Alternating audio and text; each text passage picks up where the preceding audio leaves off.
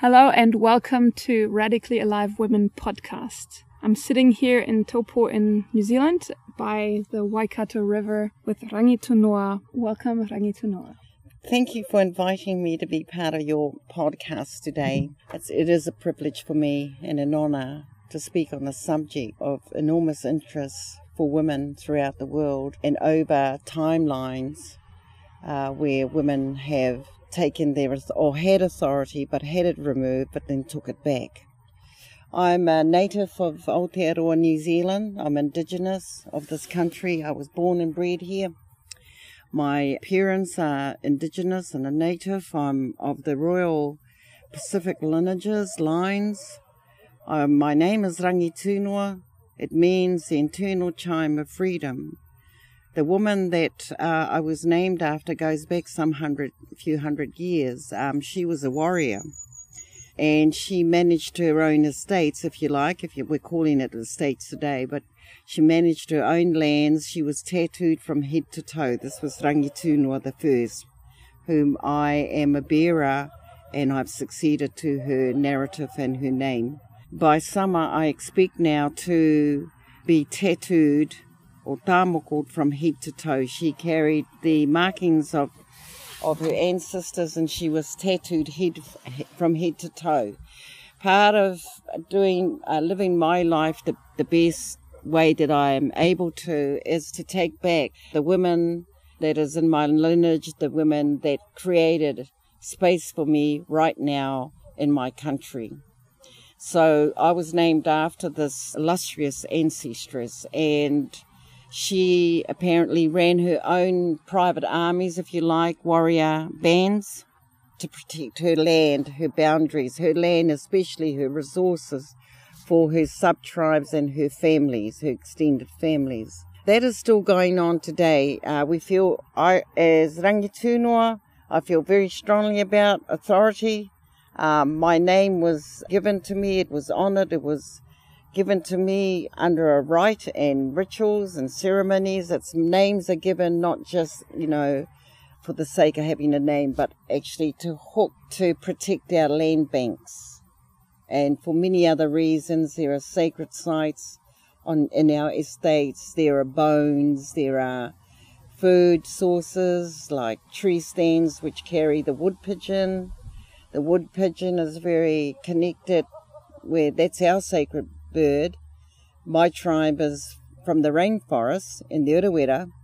I'm a Ngāi Tūhoe, Tūhoe Potiki tribe. That's just one of my tribes, but I'm living right now in Taupo, Taupo Nui Atea. There's a big water mass here.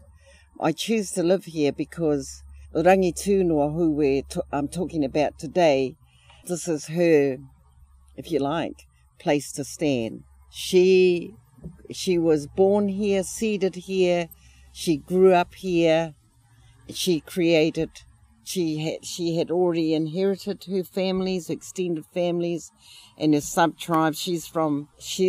I would say that she is around about 1700s, that sort of, and she was considered like my name, because I'm a warrior queen. I'm named after warrior queen, and because of the patriarchal embedment, patriarchal values have wrecked our own values to some great degree, that a woman like me who walks around is considered a witch. So there's this crossover of the discrimination against women practicing witchery. I call it white magic, and you refer to me as practicing black magic. It's an important distinction. Yeah, but in my view, that's not what I practice at all. I'm a seer. I know I'm living on the third dimension, but I grow on nine dimensions. And there is no scientist, not even Einstein, can figure out or humanity can figure out what love is as a science.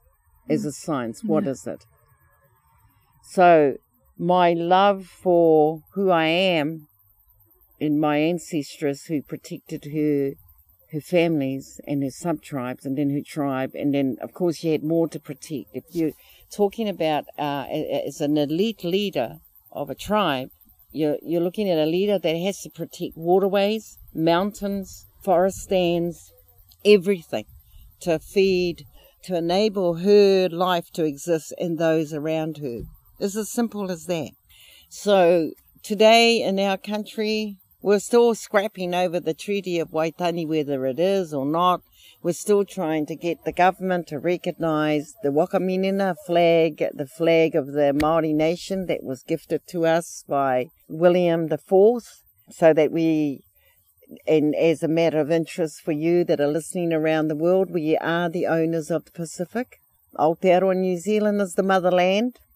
And we do have, for your benefit, we do have bloodline with probably every culture, every race in this world. I don't know who doesn't have a blood connection with every other humanoid in this land or species or in this world.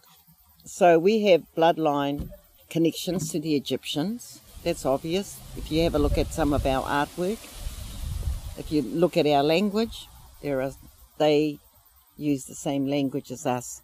And in some other time frames, not. How does this ancestry and these, you know, there's some strength that comes out of you knowing where you come from, and that's a very strong tradition in the Maori culture. Yes. How does that empower you to be ready, like really alive without apology? Or how does that empower you? That's a good question from my point of view, because I work solely from my DNA. My DNA gives me the instructions or give me the emotions or drive me daily. I cannot be driven by a government. Yeah. If I let a government drive me, if I let the county council drive me, they'll drive me straight into a wall. That's the logic of bloodline. You know, if you talk to me, if any of you want to talk about land, I'll talk to you about bloodline first, because you are the land. You're the investment that will care for the land. How are women, or men probably as well, but how are women the land?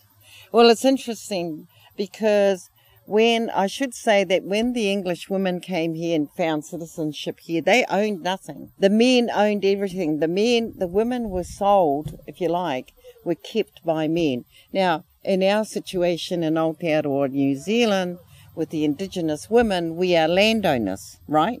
We inherit, we're heirs of the land, right? So we're connected to the land because we're incubators of the people. We grow the babies in our womb, and then we push you out. That's basically it. And of course, the first strata of connecting ourselves to the world is through spirit. We don't come here physically. First we have spirit. We come here in a spirit form, and then we arrive here as soul beings, and then next minute we're physical. Yeah, so the spiritual strata is the one. The spiritual, if you like, incubator is the key to my understanding. I'm not able to move and discuss anything without considering the Great Spirit. And whoever you are, if you're God, if you're Yahweh, or whoever you are, I totally accept your creator, because we are the creators. This connection to a different source than the mind, yeah? Yes, in patriarchy, totally. It's mostly mind-based, and I hear you speak like spirit, or it's this a different source, a greater source. It's a greater source. It's the source. It's the only source. You can't tell me that you don't run around without a spirit. If you don't, there's something you've obviously been replicated. Yeah. What do you know about soul crushing, or this despiritualization? This empty spiritness. What I know about that is colonization. What colonization does is strips you of your integrity. It strips you of your personality. You're not living your personality inside you or your character. You're living outside yourself. So that's what's happened to us. So when we develop relationships, if there are people that won't talk to you if you're poor. If they see you on the street and you're begging for food, they're not going to stop for you. That's an impoverished spirit, people without spirit. The people who are engendered with Great Spirit and have not abandoned themselves will give will give. I get a sense also from my home culture, Germany, that there's a lot of, probably because of the mind focus, there's this loss of connection to the ancestry, especially the witches, you know, the women with the knowledge, with the wisdom. And that is really a characteristic here that I see, that through the oral history that's been maintained, there's more of this connection to the ancestry and to the importance of spirit or the soul nourishment necessary. Is that accurate?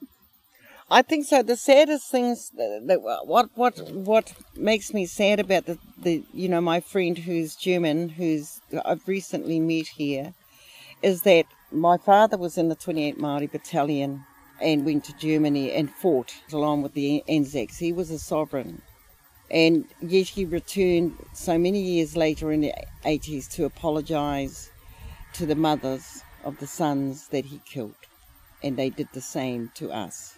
They killed many, our uncles and brothers, etc., and these families today with no grandfathers. So having said that, the culture at that time, we had medicine women.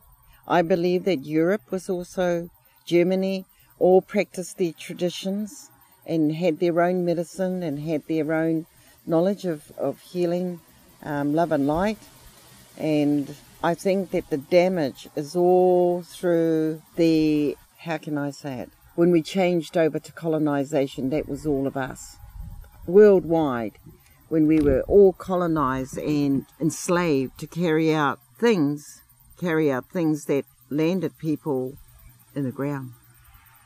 So coming back to the authority of women need to stand up. Women need to stand up and say, enough. Do not listen to these men anymore. Enough. Women need to do real things like, right, we're going on a protest. We're not going to have any more babies from this time to this time until we stop. Because the women supply the babies for war. I'm being very practical. And I've talked to you about Rangitunoa, listeners. She created and incubated her own people to protect the babies, to protect the relationships. She had separate relationships for men and women so that the men went to war and they came back to their wives, had their babies, but the babies were managed. Now it's time to, the world, the women need to stand up, take your authority and say no more. And become sovereign inside. And become sovereign inside. No more. No more killing. No more killing of our babies, and it's all driven by greed. It's really sad. It's so deeply embedded. There's some really excellent people all over the world, and yet the fight to end war. We've got a war going on in the Ukraine, and how is that going to come to an end? With Putin. You know, I read about Putin. I don't know if there's any truth in it, but he's got heaps of women. You know, come on, stop it. Well, it wouldn't be possible if women wouldn't participate. Yes, just don't participate. We've got to say it loud and clearly. If we want the humanoid strand to continue living on Earth, then we have to really get real. The women need to stand up and say enough. Enough having relationships with men that are damaging and creates a lot of self-harm. This crap about Putin versus Biden. What's that? Tell me about it. How many people have they killed thus far? Innocent people. And it's only about having control over the resources in the Ukraine, which is very, very wealthy. But who does it belong to, really? It belongs to Mother Earth. And what are we going to do about helping Mother Earth protect these resources? These are her babies. Gold, diamond, whatever. People, plants, women. We have to stand up and say, we have to revisit how we're going to draw up the blueprint of the future. We're the other half of the planet. And I'm not hearing enough about women talking about their authority. Even a recipe. Take authority over your recipe. Tell me more about that. Well, you know, I've got families here in Taupo who've taken sovereign control over the recipe of keeping their kuia or grandmother, great-grandmother's or ancestress recipe of making bread out of a plant product. and it's been in the family for about 150 years. Right, whānau? Are you all listening? So here's a recipe for making bread in one family, and they bake it and they make it. 150 years. They haven't commercialized it yet. They just make it and give it away. Can be easily manufactured. What it's going to mean is if we go into that commercial space, then we need the tree stands, we need the trees that for harvest, and then of course what I might be concerned about is just how much are we going to exploit of that tree, and then it'll be lifeless by the time we finish. It has to be done properly. Well, what if the way forward, we don't even know how it goes, because it needs really this interaction and the way of the feminine to really also lead the way without us knowing how it goes, so that it is in alignment with the earth, with Papatūānuku, Gaia, and it cannot be a reproduction. What if it cannot be a reproduction of what the masculine principle has done in the world? And then that is a really scary place, because it comes from the past and it needs to go into the future, into something new. There's some greater stories happening, but they're very slow to surface. There's a lot of great stories coming about women who are scientists, women have done this, women have done that. We need more of that. We really do need to look at the details of even the women, what women are doing today, now. We tend to get sort of pockets of women that are been talked about, but if women don't assert themselves, we're not going to know about you, because the media gets hold of you and decides. The media determines our authority, the media. So we've got to get real, whānau family, and start waking up and taking a lot of control back, because we don't realise just how much we don't have. It was when we had the pandemic, which you've all experienced, it was then that I realised that we're not even in charge of ourselves.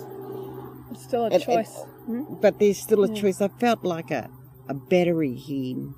If I went down to the shop, and I used to do this, and then my mother says to me, "Oh, I'm going to come with you." And I said, "I'm sorry, Mother, but you can't come. You have to sit in the car because it may not be safe. People might be a bit aggressive in the shops." And then at some point there was shopping times given for elders. So my mother was force vaccinated. She died. So these are the things that where we don't have control of our lives. Or we had some dickhead like Bill Gates and said, something escaped from Wuhan. There's probably a great deal of truth in it, but it killed many people. And for some people, it was a very positive move, because they got time with their families and got time to regrow their strengths.